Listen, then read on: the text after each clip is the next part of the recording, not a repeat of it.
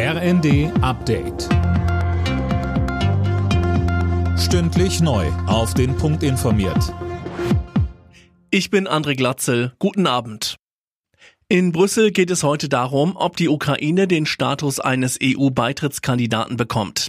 Die EU-Staats- und Regierungschefs wollen noch heute darüber entscheiden. Sie werden wohl zustimmen. Mehr Informationen von Linda Bachmann. Damit die Ukraine offiziell ein Bewerberland für die EU wird, müssen alle Mitgliedstaaten zustimmen.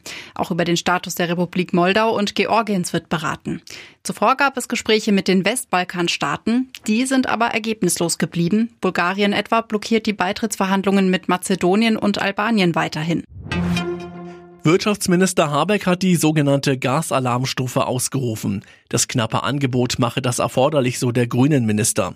Die Versorgung sei zwar aktuell gewährleistet, man müsse aber mit Blick auf den Winter vorsorgen.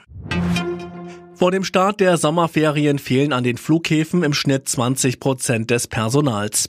Die Folge lange Schlangen bei der Abfertigung. Über Himmelfahrt gab es an einigen Flughäfen ein regelrechtes Chaos. Allerdings kann jeder Passagier selbst dafür sorgen, dass es schneller geht, so Julia Frohmann-Gerber vom Bundesverband der deutschen Luftverkehrswirtschaft. Den Passagieren empfehlen wir auf jeden Fall zweieinhalb Stunden vor Abflug am Flughafen zu sein. Idealerweise vielleicht sogar, wenn es möglich ist, den Vorabend-Check-In zu nutzen, sodass das Gepäck dann schon aufgegeben ist. Auch Online-Check-Ins zu nutzen, dass man sich eben schon vor Abflug zum Beispiel so weit sortiert, dass man im Handgepäck die Flüssigkeiten in den Beutel macht und dass man die ähm, Zeit nicht weiter verzögert, sondern eher beschleunigt. Jugendliche in Deutschland trinken weniger Alkohol als vor 18 Jahren. Laut einer Umfrage der Bundeszentrale für gesundheitliche Aufklärung haben damals noch mehr als doppelt so viele der 12- bis 17-Jährigen mindestens einmal in der Woche Alkohol getrunken.